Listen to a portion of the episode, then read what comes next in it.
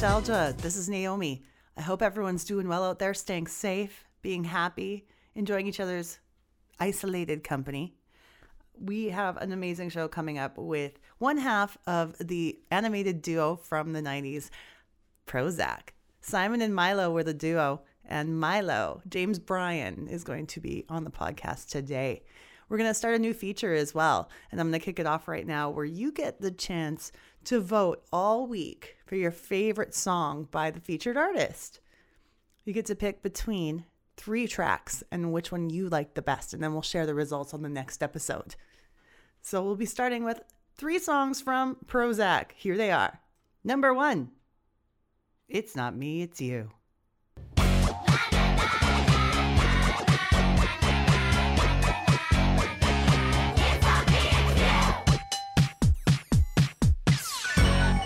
I recall the way that Stephanie said to me carelessly. It's not me, it's you. Number two, Sucks to Be You. Uh, uh, uh.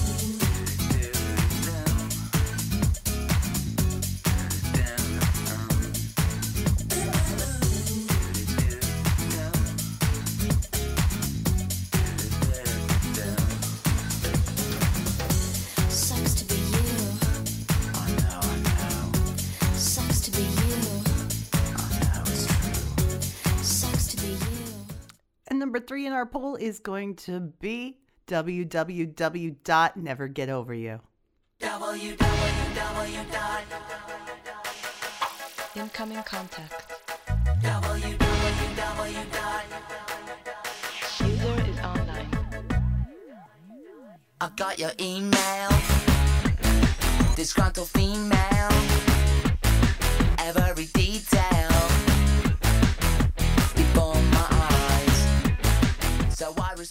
Those are our top three songs that you guys are going to be voting for. Go to Twitter and look up Nostalgia Dope. Give us a follow and vote for your number one Prozzäk song from those three choices. Next week, we will unveil the winner. And now we're going to share an interview with James Bryan, who is Milo in Prozzäk. But first, Wikipedia moment. Oh. Oh. Yes, Milo, what is it? Miss, it seems that my friend and musical partner Simon has fallen ill.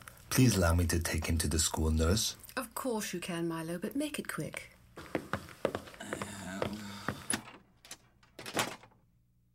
Tell me, Simon, what seems to be the problem? A little sexual frustration combined with lack of motivation and a loss of concentration. I got a strange disease.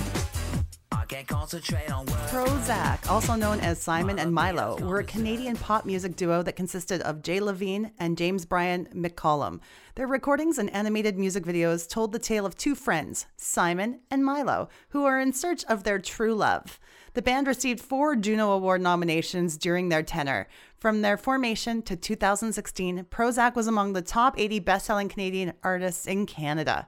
In 2019, Prozzäk announced that they were disbanding and played their final show on November 30th, 2019.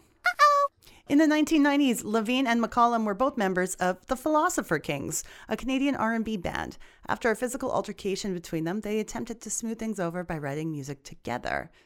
While on a European tour with the Kings, the two created a comedic song called Europa, in which they sang in a British accent. The song didn't fit with the Philosopher Kings, but the band's record company, Sony, approved of it, so the two set aside their differences and created Prozzäk in 1998. The band name was inspired by the drug Prozac. First album Hot Show was released in late 1998. The album featured the hit singles Sucks to Be You and Strange Disease and was certified triple platinum in Canada. Prozzäk was nominated for Best New Group at the 2000 Juno Awards, as well as being nominated for Best Album, Best Single, Best Video. And in 2000, Levine and McCollum wrote and produced several songs for Canadian pop group b4-4, including their hit song Get Down. In late 2000, Prozzäk released their second album, Saturday People, on Epic Records. The album included the singles WW. Did I say enough W's? www.nevergetoveryou and Be As. The album was certified gold in Canada and nominated for Best Pop Album at the 2002 Juno Awards. There's some background history on the amazing start and career of Prozzäk. We're now going to talk to James Bryan, and he's going to tell you the rest. You know, Milo, that girl really hurt me. But now I know just how Tamara felt when I treated her the exact same way. I'm a bastard. Don't be so hard on yourself, Simon. Come on, let me buy you a milkshake. Going back to the beginning, um, tell me about for Prozzäk your character story, the story of uh, Simon and Milo. Okay, Simon and Milo. Yeah, it's a very interesting story. But it's actually, I think, if I'm going to talk about Simon and Milo, you got to go back to uh, me and Jay, um, uh, Jay Levine, my Prozzäk partner, because yeah, the whole story and legend of Simon and Milo kind of came out of our relationship, Mhm. and I was born out of a fist fight, actually. Really? yeah, that's it's it's led stuff of legend now, but yeah, it was literally a five second fight.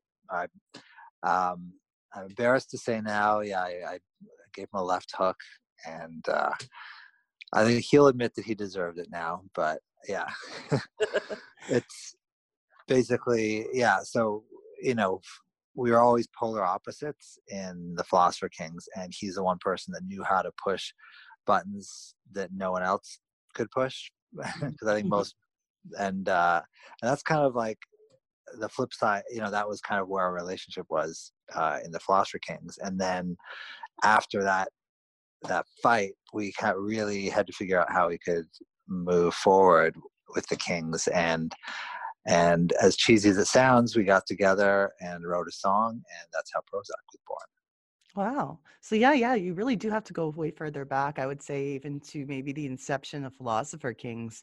Um, what? Um, yeah. When did you guys start, and how did you uh, how did you um, build up the band? So, um, well, there's two brothers in the band. John Levine is like the main uh, lyricist and the great piano player, and, and Jay Levine um, played bass and went on to become Simon. Okay. And uh, yeah, um, and so they, I think in high school they went they went to high school with uh, Gerald Eaton, who has since become known as Jarvis Church Mhm. uh, lead singer, and uh, and the other guitarist in the band, Brian West. Um, and they so they actually knew each other in high school, uh, and had there was a cover band. I think that three of them. Brian maybe wasn't in the cover band, but it started with a band called Sweatfish and the Architects of Rhythm, Ah, which I which was shockingly bad. but then you know the Philosopher Kings also you could say that's that's not the the easiest name to call a band. but yeah, yeah. So they anyway, but I didn't meet them till uh till I was I was at U of T at university. I was in the music program, and John was there, and he was in the jazz program, and I was in the classical guitar program actually when we met. Um, and ended up becoming friends, and like all my friends ended up being in the jazz program at that time. So after like the first year, I realized I wasn't cut out for a life as a solo classical guitarist. Um, you know, I always wanted to be like more. I wanted to be a rock star, and yeah. and uh, jazz was at least a little step more fun, you know, away from the classical thing. So I joined the jazz program at University of Toronto, and, and um, was and so John and I were hanging out, and he would tell me about, oh yeah, there's this, you know, you know, we there's this band we're trying to put together, um, and then and you know they were looking for, you know, maybe he mentioned, yeah, they would- we wanted to audition a guitarist, and so of course I was up for that. And they also needed to audition a drummer because they didn't have a drummer, so they would just kind of do it. It was more of a studio uh, experiment at the time, or like basement studio experiment in Brian's basement, I think. Um, so anyway, and then the drummer, Craig Hunter, was also at UT, and he and I were like in the big band together. And you know, I he was a typical amazing drummer, like a very strange personality, but but a killer drummer. And um, so yeah, basically, I I think I think uh, maybe I did my audition first, and then it's like then I suggested they try checking out Craig, and that was basically it. Like, Once we all got together, um, yeah, then then we kind of just started rehearsing eight hour days in the basement of uh, uh, the residence where Craig was staying at UT. Mhm. So Do you find like from being in a jazz program for for music school, um, do you find that the music philosopher kings performed was very jazz influenced because of that, or do you feel like uh, differently about it? Because I know definitely when when you do pop rock after going to school for jazz, sometimes I don't know if I would say there's a music snobbery about it, but I've kind of felt like that. I went to a, a jazz music program, and whenever I tried to, oh really? Where did you go? Uh, Grant MacEwan. I took one semester of the music program there Cool. in Edmonton. I'm based out of Edmonton. Yeah. Mhm. Ah, cool. I didn't even ask. That's true. Okay. How rude of me. Okay. Oh, That's awesome. Yeah, we've played at Grant MacEwan uh, definitely over the years. Mm. Yeah, you know what? Snobbery. Well, think about it. We call our band the Philosopher Kings. So I think we, we are embracing the snob thing. and that's yeah, it's so funny. That's um you know, we were we were trying to be on the one hand kind of rebel we were rebelling from whatever jazz was because we knew we didn't want to just be jazz musicians. But we did love, you know, a lot of classics and we loved improvising and and kind of you know some of the classics like Miles Davis, kind of John Coltrane, and you know that we had Yeah. we all kind of uh, admired that stuff and wanted to bring a little bit of that in.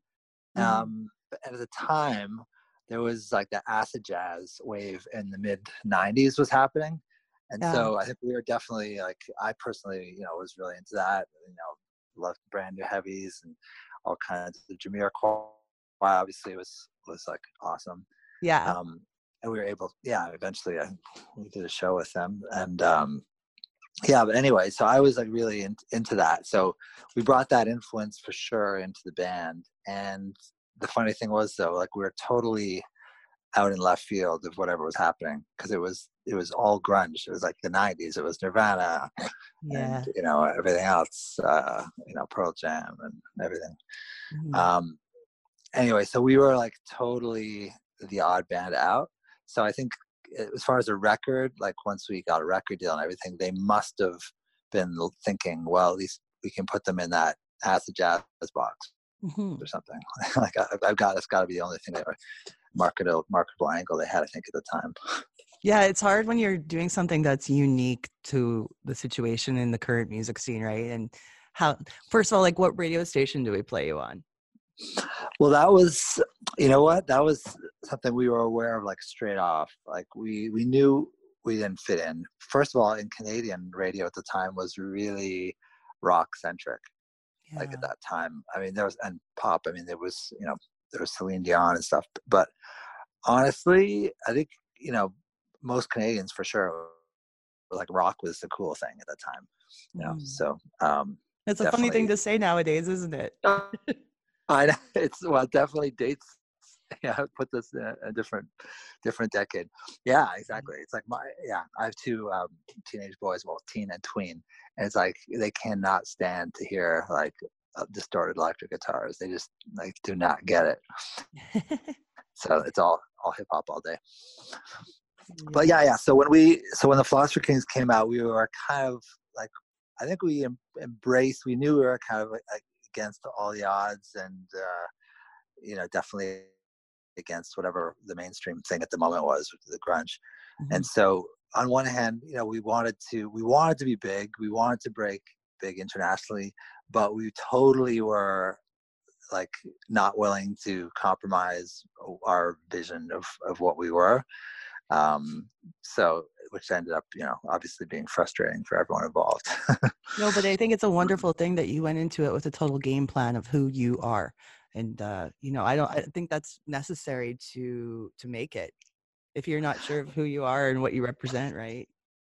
absolutely well yeah i mean now it's like you know looking back 20 years ago i like that's something i would totally admire about us you know that we had the the balls to kind of just stand our ground and and you know say this is no it's cool to be doing jazz influence pop soul hmm music. um, but really, I, I think I, we didn't even really. I don't think we had like a totally clear idea of what exact style we were doing. We just knew that, you know, it was it was whatever came naturally when we all got together, and we brought a bunch of different influences together. So yeah, I mean nowadays it's like you know that's there's, there's so much freedom to mix genres, and it's like every every genre is available to everyone all the time. So um, yeah, it was seemed like a lot different at the time. So we had to kind of our game plan really was just to win our fans over like one at a time by touring across Mhm. the country. And that's kind of what we did.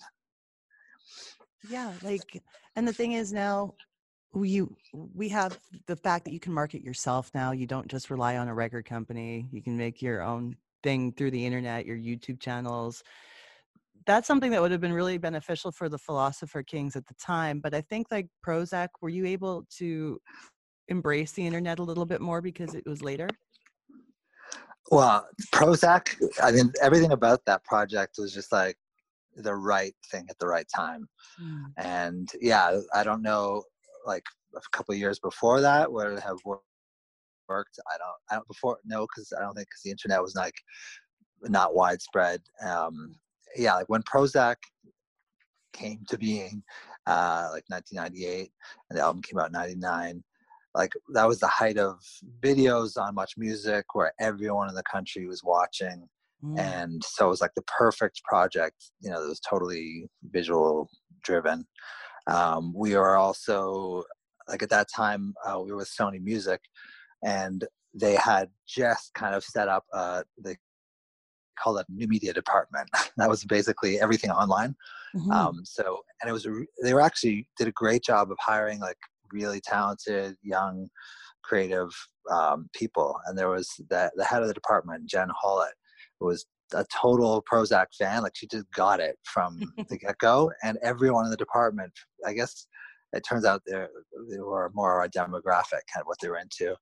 Um, like anime and cosplay and and and all that kind of stuff cool. so they just totally got it right off the bat and so basically like with their support and same with the the video department um, it was also run by like a super young uh, and very talented uh, creative director so i was uh, mark Lestracco, and he Hmm. ended up like co-directing all the videos with us he you know put he's just like went way above and beyond kind of the nine to five expectations of the role Mhm. um, for the project. So anyway, with that, like that was inside the company. All those things were happening at the right time, at the right place. Then the other thing was Sony Music um, was just like really successful at the time, off the back of uh, Celine Dion. And so literally, like every time, like this is the you know when we got signed and then with the Kings and uh, kind of every time we got together, like labels would still take you out for dinner. They would still throw these ridiculous, um, like promotional parties, yeah. like wasting tons of money. They would never ever do that now. But every time, and all the, the like the president would like toast. We'd all toast Celine because we all knew she was paying, you know, funding all that. Wow. So, um, so we have to thank Celine. We got to thank Celine Dion because otherwise Prozzäk wouldn't have had kind of that level of support behind it to make all those animated videos. So it was a lot of stuff coming together. So obviously, it started between an argument, a fight you guys had. Um, and how did this become an outlet for the two of you? How did you decide, hey, we're gonna we're gonna create these characters? It was it's funny, yeah. Well, okay. Well, first of all, Simon was an it was a, came out of this impression that Jay would do on the tour bus during the Philosopher Kings tours. Like Jay has a great, a very funny sense of humor, Hmm. uh, and he's great at impressions, but he also can be super, super cutting, and especially, and if you were like on the receiving end of that, which I felt I was, maybe I, I was a little too sensitive. uh, definitely, yeah, it wasn't so funny when, when when you were the butt of the joke. But he had this character, which was kind of just uh, kind of an aging British rock star that that's you know kind of unlucky in love and and and hopelessly romantic at the same time Hmm. um, and really it was based on how he felt and how he was you know going through life like he, jay definitely was not in any long-term relationship um, at that point like you know he was definitely living the kind of you know rock and roll cliche of the time of Mhm. Uh, you know whatever he met, met a lot of people so um and he wasn't really that happy. I mean, he'll be the first to admit it. So that character of Simon kind of allowed him to express that part of himself, like in a way that was really comfortable for him. Mhm. And so, anyway, that was that's how Simon happened. Um, so, you know, after we had this fight, basically, like I said, we went into the studio um, and said, "Well, okay, if we're gonna, we had because we had we were in the middle of a tour, we had more tour dates for the Philosopher Kings to do, so we had to work it out." Um, and we actually written a couple songs for the Philosopher Kings prior to that, and uh, I think I knew and he knew like that we had something special creatively, but we just because we were so like absolutely couldn't stand to be in the same room otherwise like and we were in, we were always together with the Philosopher Kings, so um, we just did, like we didn't pursue it before then. So now we like we're forced to to do it again in order to you know try to overcome uh, you know the fight and all those feelings. So yeah, we ended up writing the song Europa, and we're pitching it for the band Ace of Base. You know, I saw the sign and all that. Like Oh. we, uh, yeah, that was how it started. So we, so we wrote the song Europa, and Jay decided to sing it with that accent, this British kind of fake British accent, in that character that he had uh, he'd always kind of brought out on the tour bus. And the A and R guy, Sony, um, because we were actually writing in the studio there, um, you know, he passed by and was like, "What is that?" He's like, "I love that song," and uh, he's like, "Oh, I don't know, I don't know." He's like, "Well, can you do a whole album?" We're like, "Yeah," and literally, like that's how it started. Like, you know, we had, you know, Mike Roth was uh, the head of A&R at Sony at the time, and yeah, he was a massive supporter of the idea. And so, anyway, that's how that's how the project started. And then from there, Jay, you know, was not comfortable like kind of performing as a front man with a fake accent. He thought it would like that would be weird and he'd be uncomfortable and and it, would- it would make the whole thing seem more like a joke instead of just kind of ironic and Mm. um, so anyway so then we we came up with the idea of well what if it's not us? What if it's characters? Um, and this was before the Gorillaz i have to say. Just shortly before the Gorillaz blew up we had our our moment with that first album. Yeah, that's a good question because when I was talking to a friend last night, we were mentioned, and I was saying I was going to be chatting with you. They actually asked me which would have come first, the know. The chicken or the egg. It's the eternal question. Yeah well for the record like we definitely like the Gorillaz came out after hot show. Kind of come out and it was big. I mean i have i doubt that they were influenced by Prozzäk. I mean i guess it's possible but um But I also feel think- like Blur was still quite successful at the time. And like, oh yeah. So I mean, I don't think Damon Albarn was doing Gorillaz until much after.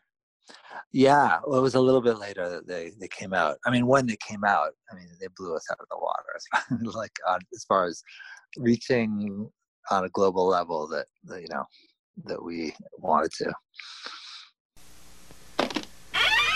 After these messages, we'll be right back.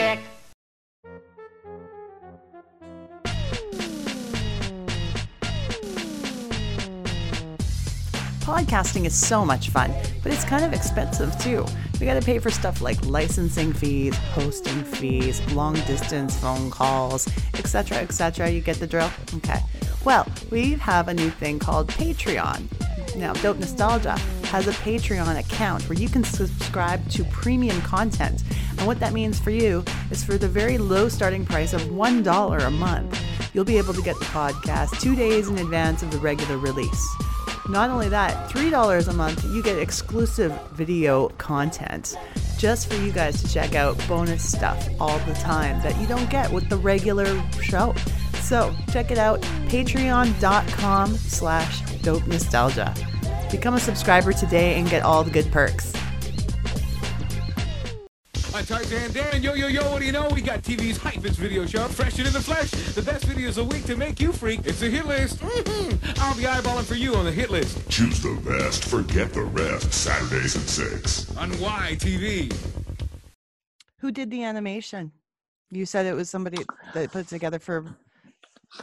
The, well we like i said Well, there's a, I mean, a lot of people. We did this is like cel animation first of all. So it's like Yeah. before computer animation, we actually had, you know, hundreds hundreds of people in South Korea, you know, doing the cel animation and then sending it back to an office in LA, and then working on it and then sending it back to an office in Toronto.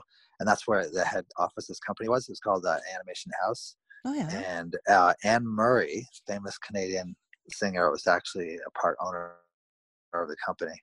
Oh. Um, but yeah, that's that was a production company that we did all those videos with, and we just again like we just loved. I loved the look of it. It reminded me like really retro kind of Scooby Doo kind of cartoons. I was gonna say, what does it feel like Um, to have those come back when when they're all done and watch them?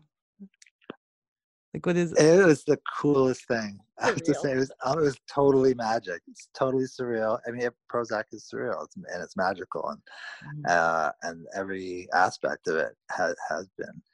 So that was a totally uh, a bizarre feeling. It was pretty awesome. Um, you guys like But- the image was the image was so cool, and people just fell in love with it. Did now the actual um, look of the characters were they created by you guys personally, or did uh, No, I was, yeah, actually, I was just about to say I hadn't really fully answered the question because the characters themselves, like Jay and I were involved in, in kind of everything about the characters, how they would look, and you know, Simon would have no neck and it would go back and forth.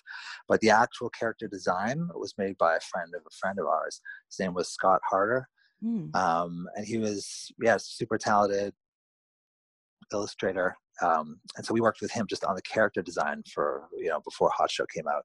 And tragically, he uh, died of like uh, a heart heart disease that he had that you know no one was aware of beforehand. He just died suddenly, and he actually didn't get to see the project get released and have success the way it did, which you know I was uh, I really wish he had been able to to experience that because we they would not be here without him. So that's thanks to Scott Harder. But as far as the uh, the characters, like like I said, we worked with Mark Lestracco over at Sony Music um, on kind of the script, the, you know, developing each each action, you know, like the shot list and everything. But Jay and I would just sit for hours and write out the story, the you know, and the shot list eventually, you know. So we were we were like heavily involved in in all the creative aspects. hmm. Um, how much control did you have over that project? Did or did the record label have uh, quite a bit? Well, like I said, it was I gotta give Sony and Celine Dion again credit Mhm. because they really let us have free creative reign. I mean, like uh, from like I said, the A&R, uh, Mike Roth really just trusted Jay and I. He thought you know we were writing super catchy songs. He totally thought that, that it should do well. So yeah, there wasn't. I mean, let me think, because definitely, like in most projects, like I'm Philosopher Kings, there's always been that moment where you know, even if we had creative freedom for 90% of the record, you know, you come to the 11th hour and the label's like, okay, guys, it's good, but we need one more hit, just one more hit, and um, you know, I think I remember that moment came actually, and that's how he. I mean, I think Mike Roth, you know, he had let us run free t- totally, and it, it did well. And I think he had that moment, but you know, what came out of that was actually our version of Wild Thing, Mm. which was not, and it wasn't a hit. Like we did a video for it, and you know, did all right, but um, it wasn't sucks for you. In the instance of Prozzäk, actually, that was one that Jay and I knew as soon as we came up with it. We were like, guys, this is the single, and nobody else got it. So that was a fight. That was a total uphill battle at the label, and we would literally be in there like every day, talking to marketing, talking to creative, talking to the president. Just you know, you got to give this song a chance. This is the one. And eventually, they agreed. They caved, and you know, thank God we we pushed for that one.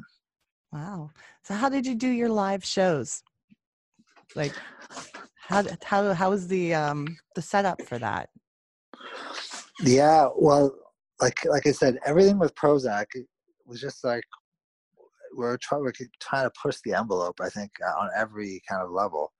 Hmm. Um, whether it was our website, you know, that ended up winning, you know, best website at South by Southwest, which is probably not definitely not a thing anymore. Mm. Um, to like you know obviously the music and and creating the videos, but so for the live show, you know we knew we wanted to do something different. First of all, Jay was not comfortable, like I said, performing as a character really and showing his face at the beginning. Mhm. Um, so we said, well, and we also had this idea, well, wouldn't it be great if we could just sit at home and the characters go and tour the world, you know? Yeah. Um, and so that was always kind of our, that was our first vision. So we created just like a video show since we, Sony had, you know, invested in like, we, I know, we did nine or we did almost a video for almost every song on a Hot Show. So we had the material to kind of put together a cool live show. And the first gig we got, uh, so it was just going to be the characters on a screen with some lasers, which I pushed for. I'm a big fan of the lasers. Nice. and um, so the first gig was at Canada's Wonderland. Uh, if you remember Kingswood Theater, they had there. We were opening for Destiny's Child. This is pre Beyonce, Beyonce. when She Yeah. was just part of Destiny's Child.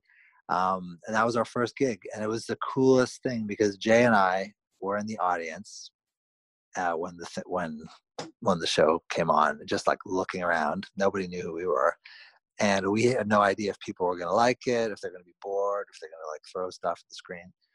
Uh, and pretty much like after about a minute, like the longest minute of my life, I was just looking around to see if people would react. Eventually, people just like totally jumped up and down, got into it, and they were ready to party. So it was working, and yeah, like it went off, you know, in a big way.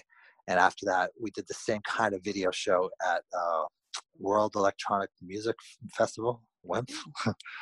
yeah, which was happening at the time. You know, big tons of DJs, and it was at Sauble Beach um, that summer. Mhm. And again, and that was like bigger crowd, and it worked.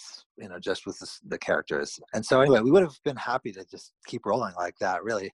Except suddenly uh, the project started to get more and more successful. Like, um, and fans started to keep asking, "Oh, what do you guys look like? And when are you going to play live?" Mhm. and everything. And to be fair, I love performing. So Yeah. for me, you know, I was ready to. I, I my vote was to do a live show from the get go because I just love being on stage, playing guitar and everything. Um, but Jay, like I said, took him a long time to come around to it. So eventually, though, I think there was enough kind of momentum, and maybe he kind of built, got over the insecurity. They're like, oh well, okay, people actually want to see see this, and the project is a real thing now. So so we did it. But that being said, uh, so when we did get on stage, we still had the video screen, and this is how we you know performed up until like last last uh, fall as well. Got the video screen behind us, and Jay and I are kind of more like just the creators. Like we were dressed a little more low key. Um, you know, he's not jumping around a lot. Um, and then we had initially we had a DJ, DJ Felicia, um, with us, and we had a drummer from the Philosopher Kings, Denton Whitehead, who, who Hmm. ended up being the drummer for most of the career of the Philosopher Kings. Um, so he played the drums, which is actually super challenging because every song was so fast. It was like 160 BPM. Yeah. And he, but um, anyway, so that's how we presented the thing. And basically, I wanted it to be as close to like a Kiss show. You know, the band Kiss. That was my first kind of uh, rock band that I loved when I was a kid. And so I wanted to have like, Nice. okay, we need to have pyro. Of course, we had to have the lasers. We got, you know, so but we had an incredible light show we put together. We had crazy pyro, uh, and we put this thing together for a stadium. Well, yeah, it was like an arena tour, I guess not stadium, but arena tour across Canada, and it was awesome. That is awesome. And you guys just, well, you did. Before I go there, I should ask you about the international uh, touring. How much did you do outside of Canada? So Prozzäk, you know, was massive in Canada from Yeah. that time, um, but in it was minorly successful in the states. Like we had like Sucks to Be was number two on MTV, I think MTV two, not even MTV one. Um, so you know, people knew about it, but it wasn't like a, a thing. Um, but we did get signed after we did two records with Sony. um, Disney was interested in signing us, and uh, as well as we had, we were interested in developing like an animated show, and so you know that gave us yeah. So uh, that was like 2002. We started working with them. So anyway, we did um, yeah. So we were in the states, and you know the whole Disney experience ended up being totally wrong for the project. Um, from the music, like literally, like they want they didn't want to use the name Prozzäk like they wanted to sign us. Uh, you know, we were, our biggest hit was "Sucks to Be You," but they so they wanted us to change our name because Prozac. You know, we didn't want to get sued by Pfizer, and they they said they literally like we were talking about the single. They're like, well, yeah, I think we should probably do "Sucks to Be You." I was like, yeah, that was like our biggest hit so far. And they're like, yeah, but can you change the lyric? Can we not say "sucks"? I'm like, what? Jeez. like it's nice to be you like what I mean, um anyway so that that there was like totally there was a lot of instances where we knew this was not right. And so when we started developing the tv show like we would literally fly down over a course of a year like every two weeks or once a month we'd be flying back and forth to la for all these creative meetings and uh, putting together a pilot. And in the end the pilot was just so watered down and way too like all the edge that we had in the project was totally worn off um, because it was Disney and they didn't and the world was different. They didn't have Adult Swim and you know this Yeah. pre-Family Guy and all that stuff, right? South Park and yeah. Ah. So anyway, so we did. So on the two, to answer your question, we did a couple of shows. Oh yeah, we this is cool. We decided to present like kind of go back to our original idea where we didn't have to tour um, for the states. So for the Disney thing, especially since it was called Simon and Milo, and Jay and I were kind of getting turned off of how they were handling everything. So basically, we found another Simon and a Milo, and Hmm. trained them. Uh, yeah, there's there's these two guys, It was Jeremy and, and Clifton. Uh, um, David Broadbridge, great guitarist, by the way. Um, anyway, so we did we auditioned a bunch of people in Toronto, and like you know, Jeremy looked kind of like Simon. He was an actor Hmm. in music theater, and uh, Clifton was just a killer guitarist, and he was kind of much more you know muscular and taller than I wa- was. So he, you know, we had got him to dye his hair blonde, and anyway, so we basically they went out and uh, were ready to do a tour, and the first date was actually at SeaWorld in uh, Phoenix, Arizona, like where Shamu and is, I think, Yep. famous. Mhm. Yeah. So it was anyway. So and that's so Jay and I showed up at our own show at SeaWorld, and it was so Spinal Tap because they put the band on literally like at 3 p.m. in between Shamu's next show and like a puppet show or something, like literally. so it was so wrong Oh. anyway so yeah so we didn't and outside of that uh, you know we had some radio success in spain and turkey and uh, israel i think but yeah so very random kind of spattering of places that got the project but we never toured anywhere else The politics of nations got me down. Geography and policy have run me out of town. Seems like worldly things have come between us now. But I've got the will, if there's a way, I'll get to you somehow. Oh, my bala I really wanna see ya.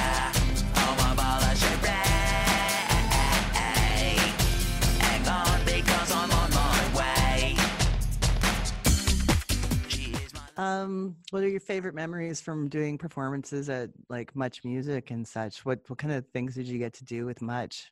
Were you involved in the MM? much yeah well that was definitely the coolest moment um, when we put out our second album hot Sh- uh, sorry saturday people Mhm. um that's yeah that year we got we were up for i don't know a bunch of we were nominated a bunch of times for um, MMVAs so we got to perform and again we this is when we had the full experience where we were on stage with the you know with felicia and the drummer denton and the characters and pyro and it was awesome and i remember alanis morissette was like in the front row when we were about to play her and like sarah mclachlan and they were just like totally not looking impressed.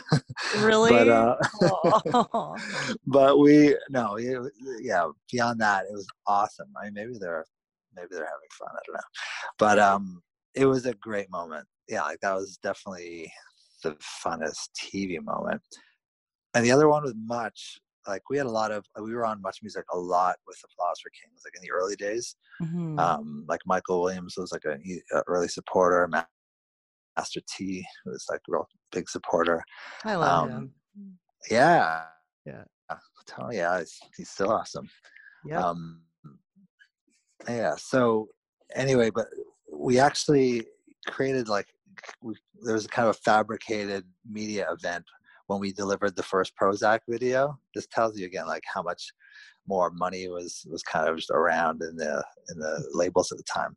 So we convinced Sony to rent uh, a big stretch limo, like a white stretch limo that that we you know we were either going to be in or who knows what they thought, but they thought someone important was going to be in there, uh, and basically it was that was basically who was delivering the video to much and we hired like a school bus of kids literally like from i think it was jay's cousin's school or something. Mhm. and they came down just to kind of create a scene on queen street. So you know because at the time much music had that you know the, the window right there where you'd shoot and you know people could just be right outside where Oh, they're yeah. shooting which was awesome Yeah. yeah so it was like so when we delivered the first video there was this massive street scene that and again like no one had thought of doing something so bizarre before just to deliver the video Mm. so yeah so that was pretty cool I mean, it makes me miss much music so much. It was such a huge part of our childhood. Like, absolutely yeah i just i mean again as a musician it was great to just have that kind of environment where you go in and, and it really felt creative and there's so much energy and you know a lot of cool things happening and you know and you'd run into other bands who are performing like when you go get there mhm. i know it was just like a real hang like you know there's nothing like that now it's like now you basically Mm. you know if you're lucky you wake up at five in the morning to do like global morning tv show where you're Yeah. You know it's, not it's a different world Not the same at all. not I- I, was speaking to a band member from a group here from Calgary called the Earth Tones, um, and they were telling me that when you went to Much Music back in the day, they were just pl- like singing outside and sang for uh, Monika Deol, oh no way and Monika just awesome. invited them in, and after that, they got to do all kinds of much stuff because the people there were so supportive. You know, yeah like that's awesome like that that's the kind of thing i was saying the environment was just so open and like totally positive really it felt like yeah definitely like that was the epicenter of whatever was happening Mhm. what's the most scandalous story you can tell from those days? is it No, I was wondering what your most scandalous oh story. is. okay, I know, I I know, like, there's what- limits of what you can share, but you know, yeah well i mean scandal. Like uh i mean for prozzäk honestly like the biggest scandal for me was how it started with that fist fight just because i never fought anyone else since i was like you know seven years old. Um and we kind of had to took years to kind of work that out with our relationship with jay. It was um but for him yeah yeah, it wasn't all scandals. Well, definitely, I mean, Simon had his share of scandalous affairs. Milo, as a character, uh, you know, is pretty kinky and had lots of scandals, I'm sure. um, but yeah, yeah. I mean, for me, I was like, I was already with with my wife. I we been together like 24 years almost now. Oh, nice, Jay, congrats. Jay, yeah, thank you, thank you. Yeah, so, so yeah, I don't know about big scandals. I don't know. Maybe I'll come back to that one. That's fair. Um, one of the things that's I remember standing out for me was the song. Um, I think it's www.nevergetoveryou, isn't it? With the ICQ. Uh-oh. Yes, you got it. right. I love that so much. Now, I think these kids now don't know about ICQ, but it was well, the ki- the kids don't, but at the time it was like that was what was happening at that moment, right? So yeah. we just wanted to throw it in. It was like it, that was just kind of becoming popular at the time. Um, and yeah, now our fans, like so many of our fans, like just love that kind of reference. Like, it was so Mhm. specific to that time. True. Yeah, like I said, our live shows, like people, yeah, love that. did the company ICQ ever say anything to you guys about it? Like the creators of that company? No, no, they didn't. They, I don't think. See, again, I, I guess we weren't quite big enough to get sued. That was something we were always hoping for. we knew we'd really made it if we got sued by Pfizer, like for Prozac, or yeah, ICQ would come after us. So yeah, that's actually my. Since then, I, I definitely. Uh, my advice would be to always just kind of go for it. If there's something where you think you could get sued for, just Mm. do it and then if you get sued then congratulate yourselves because it means you're big already Great advice.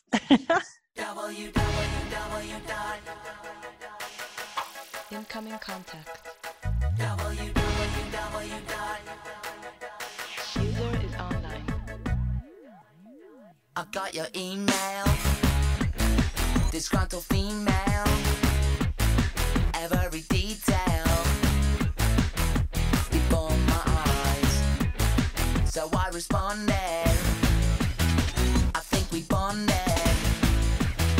We corresponded. And watched the sunrise.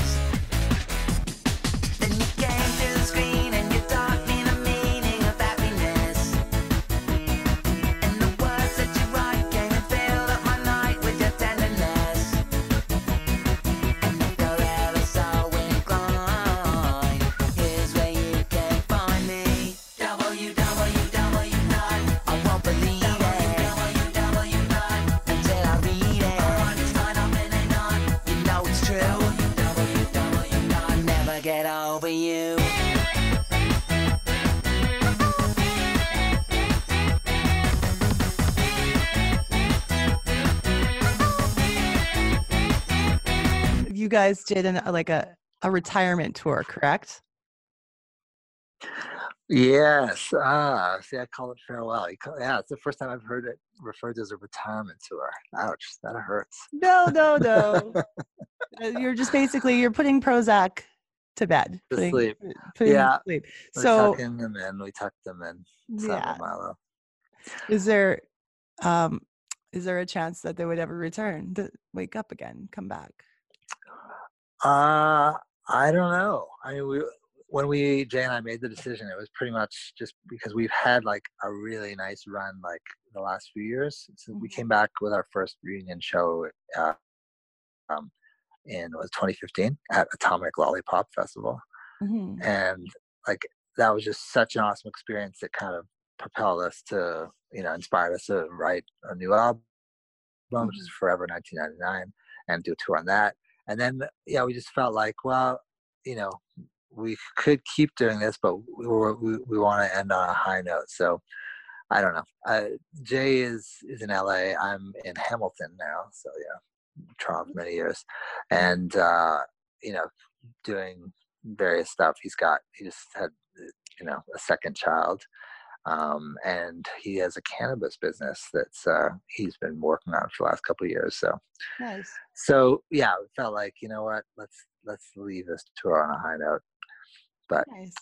the literally the day after the tour ended though and like you know he called me up and we were both like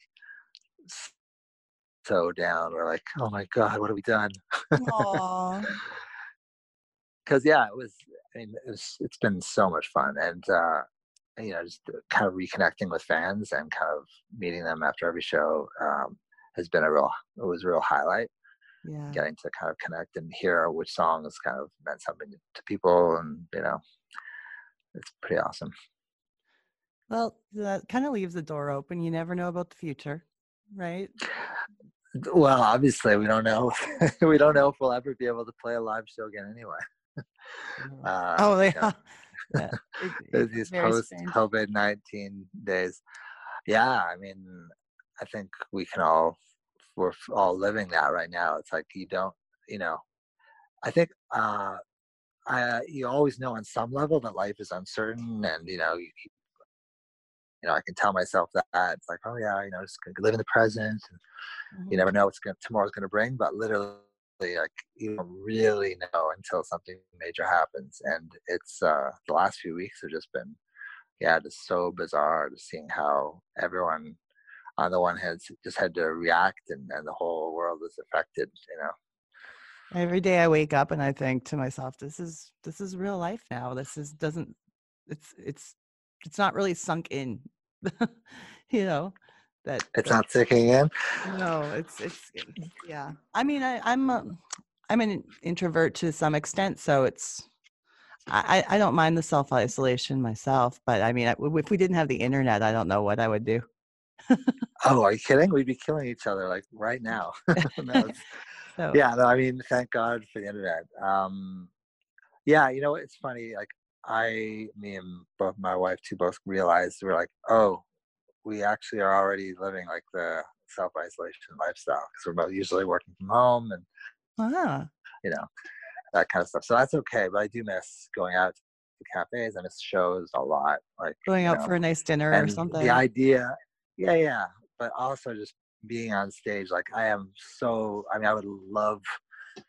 I mean, I guess maybe now it's like it's made me really appreciate that even more. So when you say Mm-hmm. like, would they? Would you ever do a show? I don't know. I mean, I I can put my hand up that I'd probably want. I'd want to if it made yeah, made sense, but uh, I can't speak for Jay, so we'll see. and you've been very heavily involved in, in being a producer for many years as well, correct? Absolutely. Yeah. yeah it's that's something i always i don't know kind of something i always was interested in Mhm. but in philosopher kings we were a whole band of like producers like we always each had ambitions of achieving our own visions and working with other people and i think that's one of the things that was great about the band because we had a lot of different ideas kind of mixed up together but also like super frustrating so um yeah so I, mean even when prozzäk yeah like even actually before prozzäk yeah i kind of know that i wanted to, to start writing for and collaborating with other artists. Because for me like the two most fun things to do in the world are performing on stage and writing a song. Mm. um, and i love just collaborating you know helping an artist kind of achieve their vision or just come up with something that wouldn't have happened if we weren't both there at that time. So yeah i remember so I, what, what was the first thing we did? Definitely jacksoul was uh was one of the early uh songwriting uh projects i worked on outside of the band It was a great. I, yeah i love yeah I, I really miss haydain too yeah. Haydain Neale, unfortunately when he passed it was, it was a real shock for a lot of us but um Mhm. he yeah one of a kind voice and so yeah we wrote a couple of songs that you know i still i'm super proud of never say goodbye and uh, never give your love away uh, both from uh, from the sleep sleepless album. I was like what? Sleeping sleepless?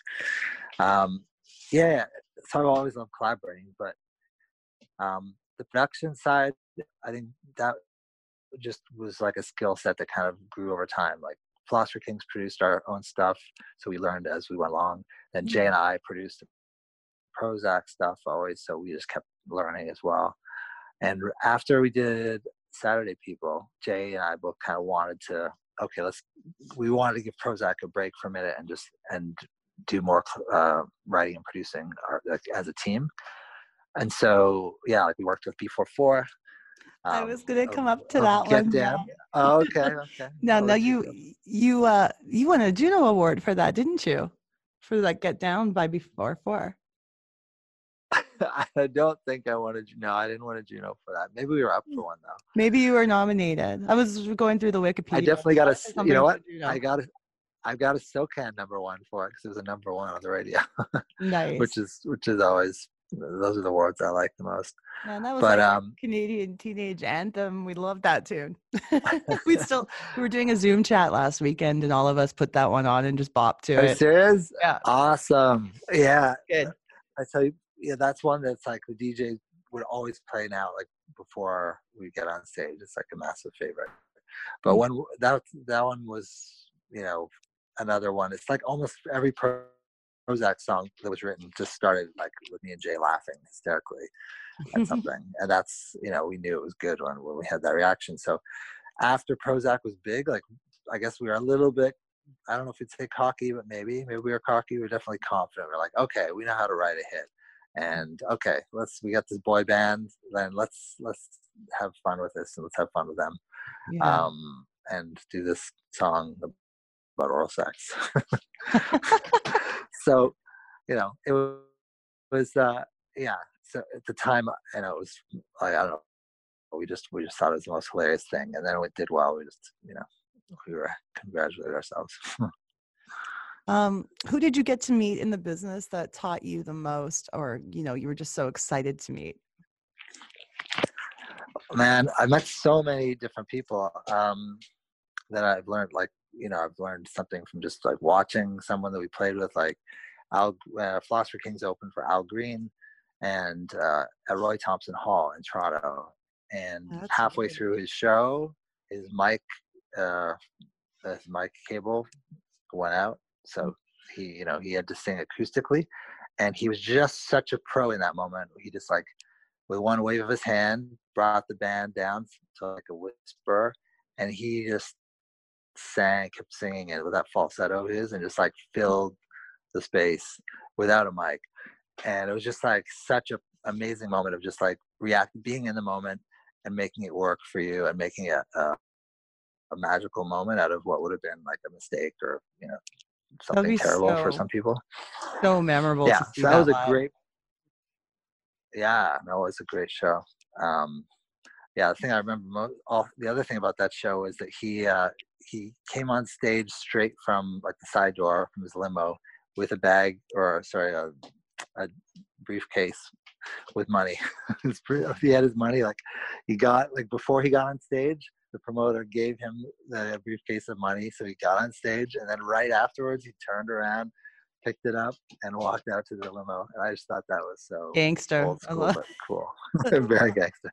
Well, yeah, he, you know, he had to after you know, I'm sure so many uh, times when you know he got taken advantage of over the years. So Yeah. anyway, so Al Green, you know, another one was uh, awesome moment for me. Another a very big '90s moment was uh, Philosopher Kings when we were on Columbia in the states, Mhm. um, and for a moment, and we had this tour across the U.S. with all the other Columbia acts at the time, and there was like Maxwell when he was just coming out, and like Kenny Lattimore, this big R&B singer at the time, and uh, my favorite was the Fugees. So this was when the Fugees were just about to blow up Mhm. on their second record, The Score, and so you know for like it was a 40 date tour across the country in really nice theaters, and so over the course of the tour, I got to hang out uh, with Lauryn Hill, and you know we were jam backstage on Billie Holiday tunes, and and she introduced me to uh,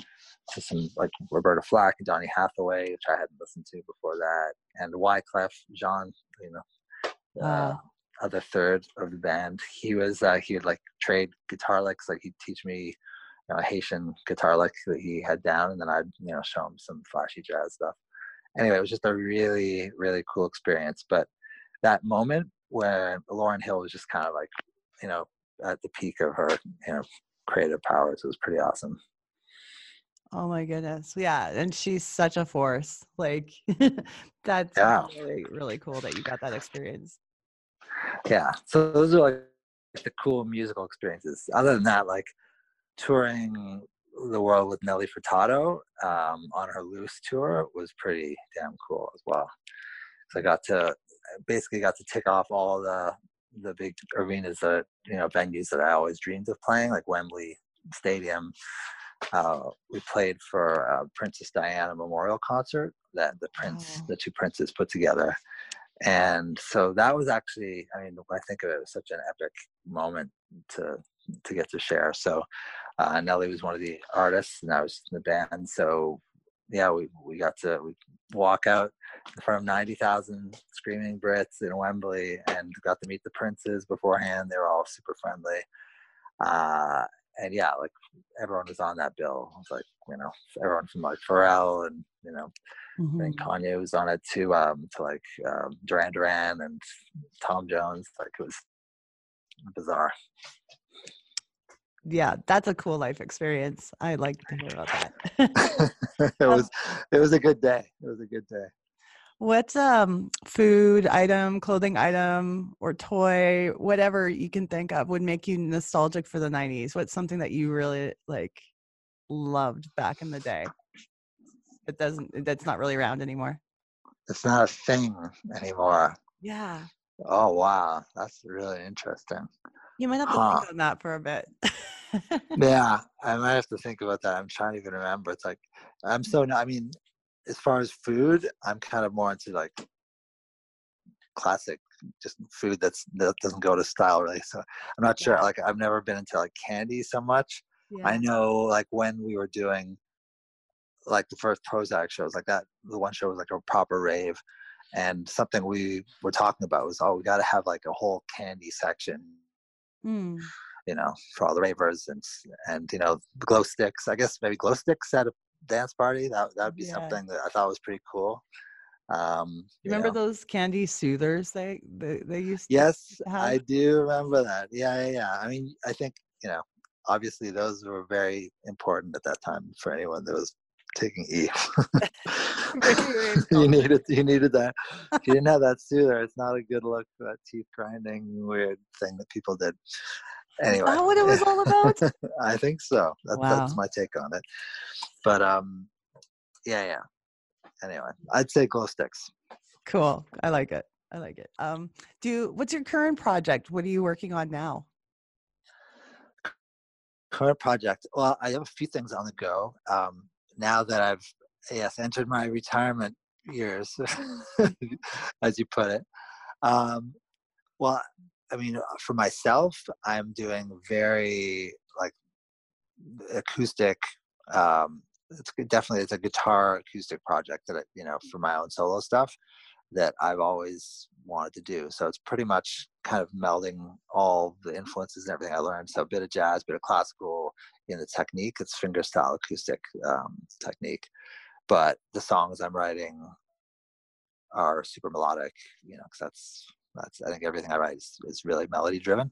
Mhm. Um, so yeah, so I mean, right now, you know, that's something I think I always want. I was thinking of, well, okay, what can I do now, and that I can still do in 10, 20 years, you know, and that's that's something like that kind of solo performance I'd love to do, and so you know, I'll always do that. So if you go on like my Instagram or you know Facebook, James Bryan Music, um, you know, I'll be posting like whatever's jamming covers um, or p- playing some of my originals. That's what's. That's something fun I like to do now. Um, but you know, I love writing. I still love writing songs with other artists. So I'm I'm working with some super talented, you know, younger artists, um, you know, Canadian artists that people will be hearing more from soon. There's uh, yeah, Gracie Ella, who's a really great soulful singer, kind of in Amy Winehouse ish um, world, but definitely her own. Um, there's a really cool guy named Talk, who's from Ottawa. Uh, who's also a really good, cool producer uh, as well as artist. So we've been doing some work together. Um, yeah. So basically, yeah, still still writing. Like that's something I'll always love doing. Good. And so we'll tell people to look out for these new artists and look them up and see, see Yes, what they're all about. And yeah, I apologize for using the term retire. You're much too young to retire. you can't backpedal now. Forgive just- me. That's the only thing I'm gonna remember from this interview afterwards. that's not good. Uh, no, uh, that's not true. But I will wake up in a cold sweat tonight, probably. No. Thinking that. You're- Retirement. You're a young guy. You're good. Uh, I want to thank you so much for the time you spent with me today. Yeah, thanks so much. It's been a pleasure. Yes, lots of fun. Yeah, I was listening to uh, the Mr. Big interview. I thought that was really cool. Oh, thank you. Those guys Yeah. were amazing to talk to. That was really, really good experience. Yeah, Yeah. that was a really good interview. So, Well, thank so you. keep it up. Okay. Thank you. And um, all the best to you and to your family right now. I hope you guys will be Yeah. safe. Take care of yourselves. Thank you. Will do, and and fingers crossed that you know soon we'll be able to get together and hear live music again. That's right. It will happen eventually. Yeah. We'll get there. we'll get there. Okay. All right, you take, care. Good night. Bye-bye. bye.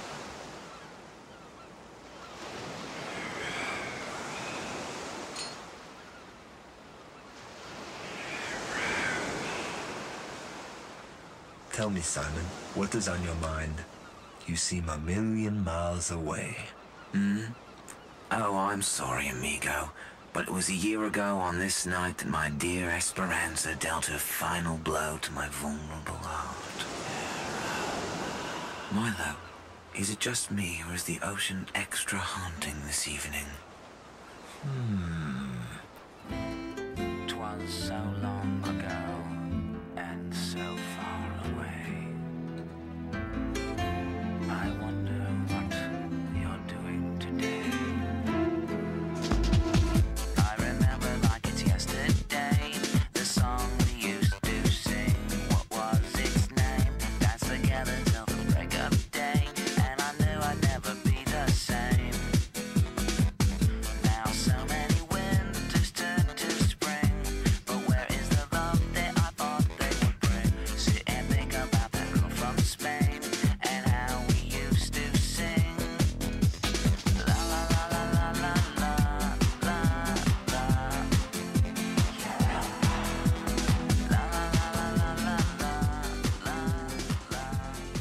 Analog Brewing, winner of three awards at the 2020 Alberta Beer Awards, is a proud sponsor of the Dope Nostalgia podcast. Analog Brewing is now offering delivery within the city of Edmonton with no delivery fee on orders over 40 bucks. Go to analogbrewing.ca slash shop. That's www.analogbrewing.ca forward slash shop and place your order today. When placing an order, you could also pay it forward and take part in their Nurse a Pint program and prepay for a pint for a nurse. Mention this podcast in the order comments so they know we sent you. Analog Brewing. Taking beer to the next level. One thing we didn't mention in the interview is that Prozzäk actually released another album in 2017 called Forever 1999. So check it out, get it on your digital downloads on your Spotify, and they also have an official music video available on YouTube. So here's a little clip of a song from Forever 1999 called Love Me Tinder. Good morning, what? What was your name? I know you think it's pretty lame. I'm sorry, I just can't recall just what we did, but I believe we did it all. The steps we took retraced. I'm bad with names, but good with face. I match with you. We got a beer, we got a beer, or maybe ten, and now we're here. Oh, oh, oh. we are loving in a modern time. Oh, oh, oh, you never know just what you're gonna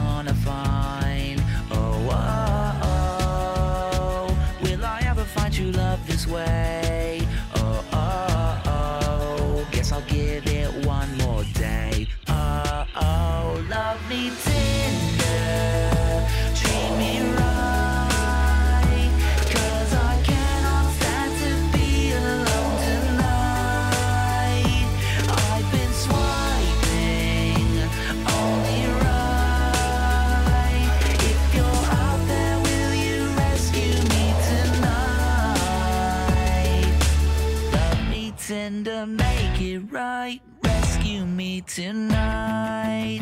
You met with me, I made you laugh.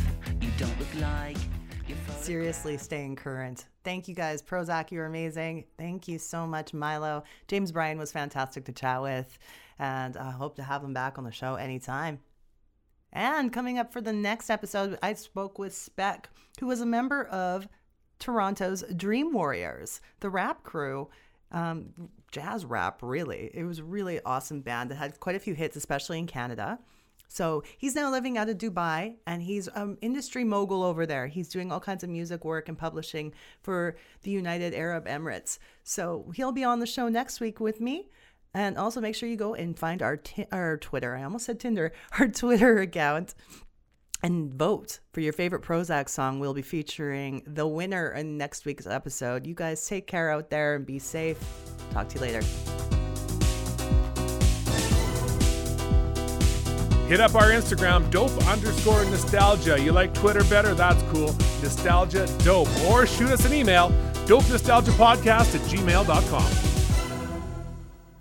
This podcast is licensed by SOCAN because we believe that artists should be paid for their work.